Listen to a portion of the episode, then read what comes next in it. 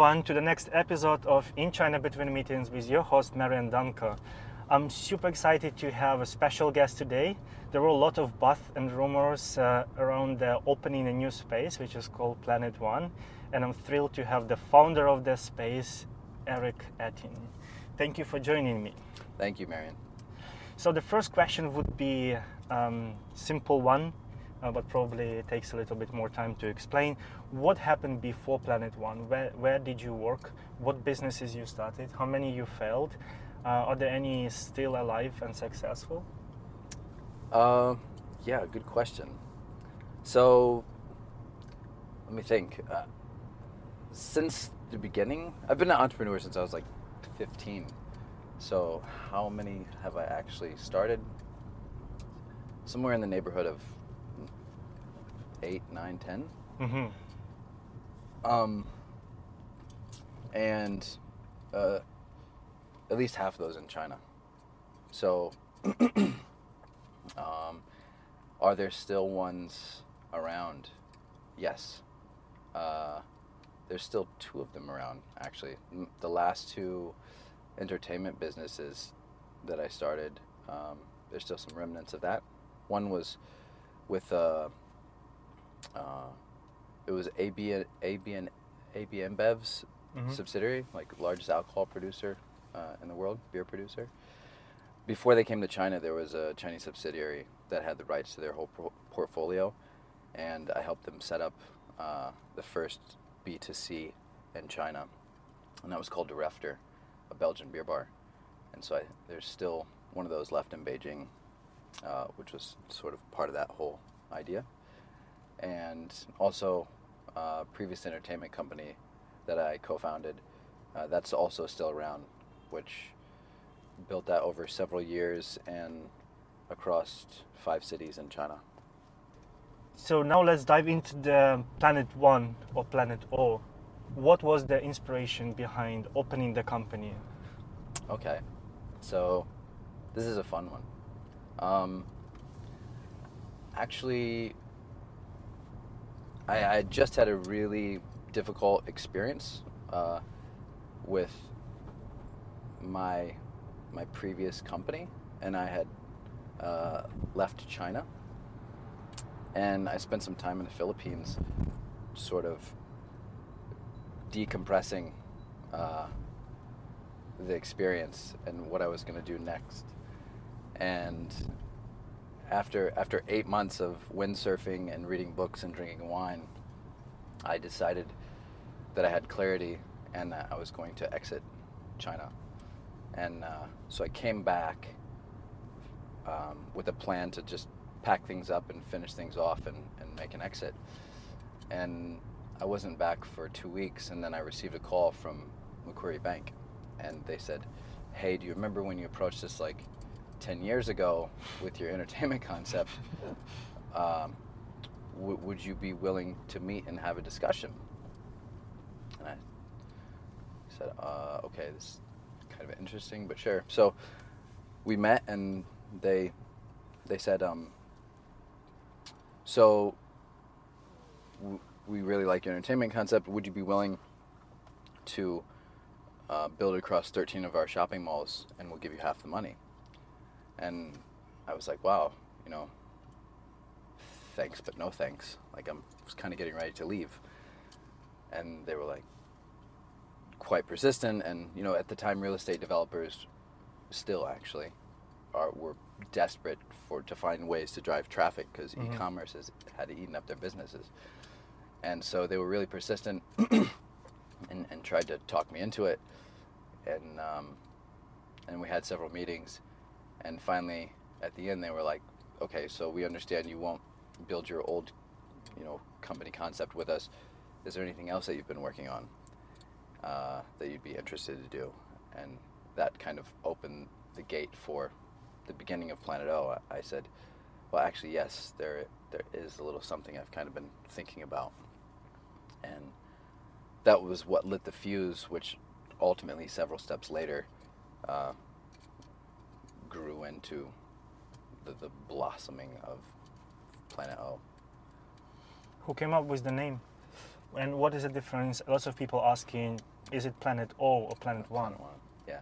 So actually, the the name Planet O was kind of more of a a placeholder that that we just sort of started out the the PPT on.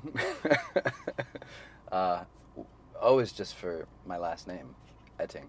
So uh, we just kind of you know put it on there, Planet O, and during the whole process and, and fundraising pitches and stuff, we called it Planet O. And and it stuck. It just kind of stuck. hmm So, and this is this is also the the parent company which, uh, you know, does all the transactions globally with all of our different partners and stuff. This is you know how how we house the IP and and do all this. So, and the difference between Planet O and Planet One is actually Planet One is the location, it, and it's it's just the location. Uh, once we did uh, our JV with NetEase, so they wanted to also add something to the name, so we added the NE for NetEase. So it's Planet O plus Mm. NetEase. It's Planet One. So that's that's actually the name of the, the joint venture company between Planet O and NetEase. And continue this topic. NetEase, what is the role? You mentioned this is a JV. Why they interested in the space? So when part of the DNA of Planet O is about uh, collaboration and, and taking all these different components of, you know, the best experiences and the best tech and, you know, bringing them all together in one space. So during that process, I also wanted to find the best content, and Beat Saber at the time was really hot or you know at least um, it had started to be really hot and so i contacted them and i asked them if they wanted to uh, have a gateway into the china market because i'm planning to launch this center and we could collaborate. And they said oh that'd be great but actually we already have a partner uh, it's netease. And i Mm. said great would you mind putting me in touch? Because i'd like to have your content anyways. So got in touch with NetEase about Beat Saber content, and then they found out what we were doing, and they thought it was really interesting because they wanted a way to showcase their product uh, to Chinese consumers as well because their business is IP and content only. They don't really know about offline, so they wanted to find a way that that they could give a, a premium experience to consumers and somebody that knew how to do um, location-based operations. So that's what that's kind of the core of the cooperation. And then of course, excuse me, and then of course, uh, the cooperation for us is they have tons of content that we can, you know, use from their portfolio. We're also the launch pad for all their new games and stuff coming out, and they have massive media all across China as well. So, you know, this is all sort of part of the collaboration. What was the most uh, challenging part of getting things off the ground, and how, how long did it take?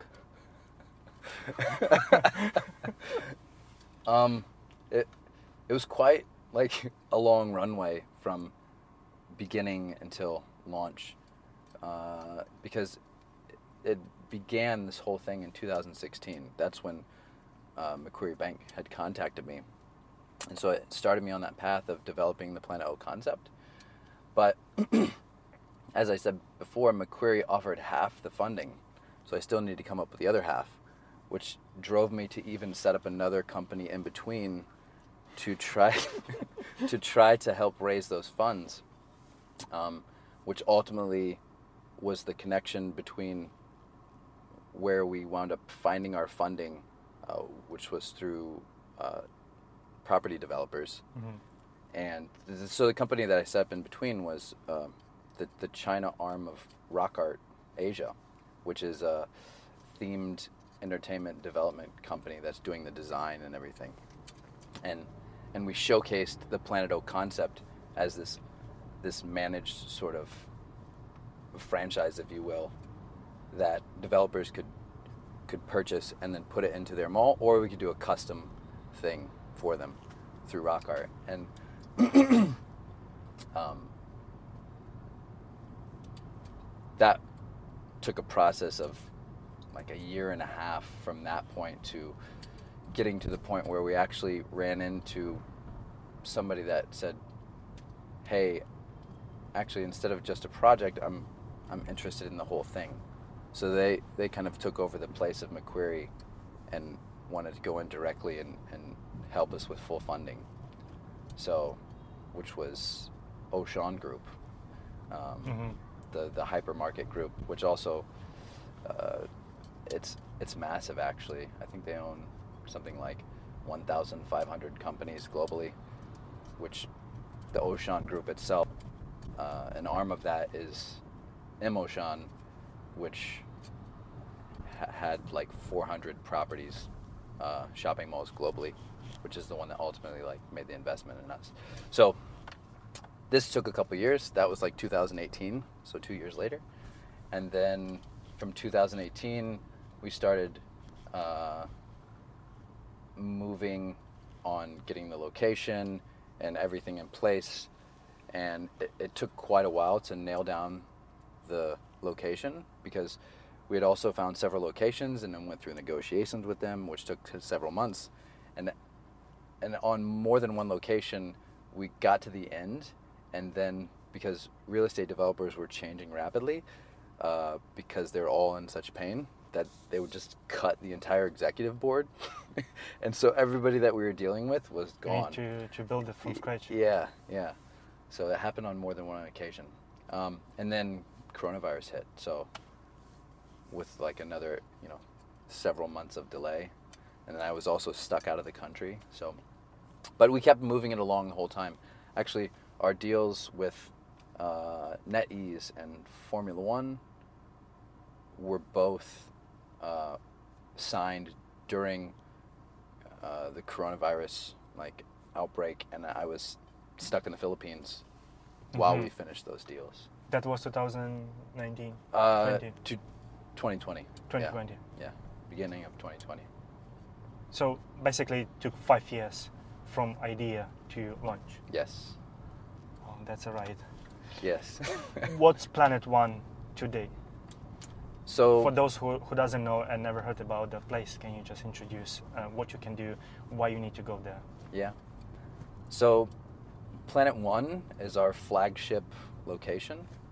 Um, so, it's it's the first location-based entertainment hub of of Planet O, and what we what we do there is a lot of things actually, but we sort of we begin with gaming, um, and what's really special about the gaming experience that we have is we we have uh, a mixed reality or like an XR experience. We we capitalize on the spectator element of gaming. So now, and especially with high tech gaming, so virtual reality and augmented reality, this sort of thing, instead of it just being a one directional sort of experience for the user, it now becomes a holistic experience. So the spectator, the audience can also join in the game by seeing you in third person perspective while you are immersed in first person perspective.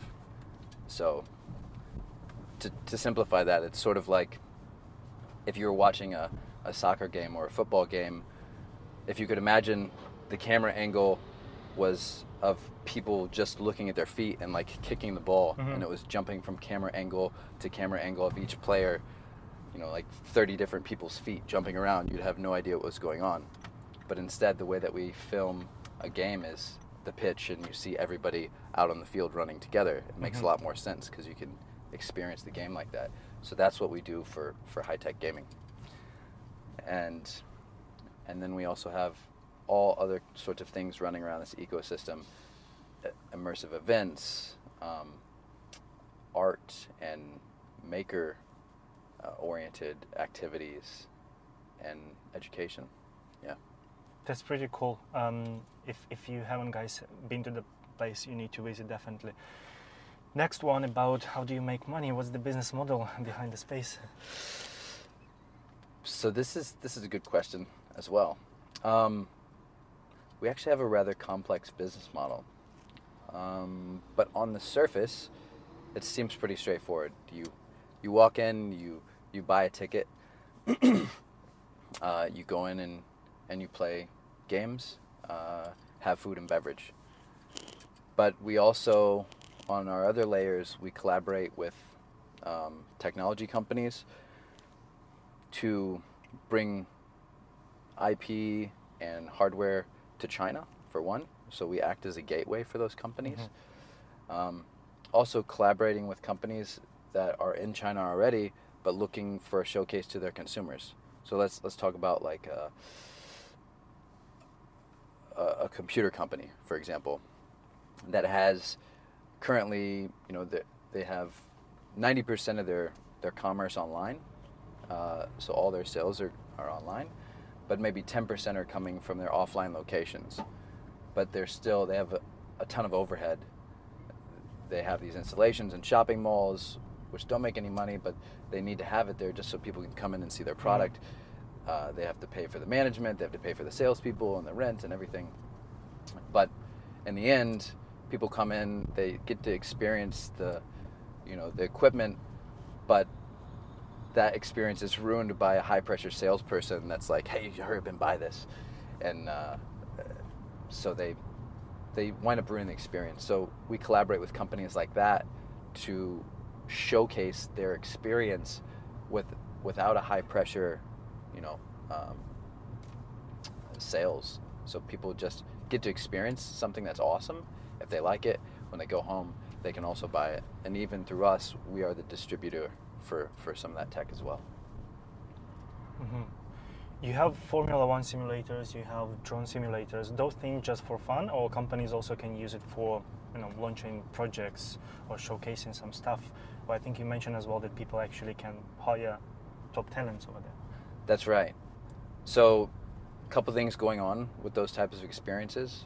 One is we are the distributor for, for some of the hardware as well. Uh, two, the pros will actually come into the space from time to time and do races there, uh, which will also televise and, and broadcast out.